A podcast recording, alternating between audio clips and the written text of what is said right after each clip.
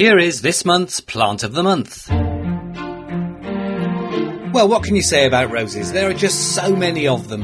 And of course, there's a rose for every garden situation. From ground cover roses and miniature and patio roses to the ever popular hybrid teas and floribundas, and from climbers and ramblers all the way to standard roses. And just about every colour of the rainbow is available in the flowers. Some are heavily scented and some have fruits in the autumn.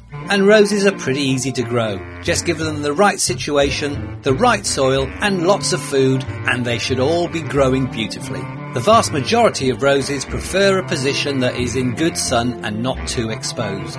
Although they will grow in most soil types providing there is good drainage, they tend to do better in heavy clay soils that are acidic in nature as they don't prefer light sandy or alkaline chalky soils. Although bare root roses have to be planted while they're dormant from November to the end of February, containerized or container grown roses can be planted at any time of the year, providing the soil isn't frozen or waterlogged. Not much chance of that at this time of year. Plant firmly and mulch afterwards with well rotted compost to also give lots of benefit to the plants. To get the very best from your roses, they need regular feeding, as this will maintain their vigour and improve their resistance against pests and diseases. Feed when they come into growth in spring and feed again in midsummer, sometime during June. Wherever possible, try to deadhead after flowering as this will improve and prolong the flowering period. And most types, especially hybrid teas and floribundas, will benefit from pruning in late winter or early spring to keep the plants in shape.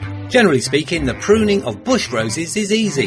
The general rule of thumb is to prune back by two thirds and at the same time remove any weak or very badly diseased growth. And don't forget, if you're looking for some height to clothe walls and pergolas, climbers are a fantastic choice. Rambling roses tend to be far more vigorous and are best used to cover over unsightly fences or walls or other large areas.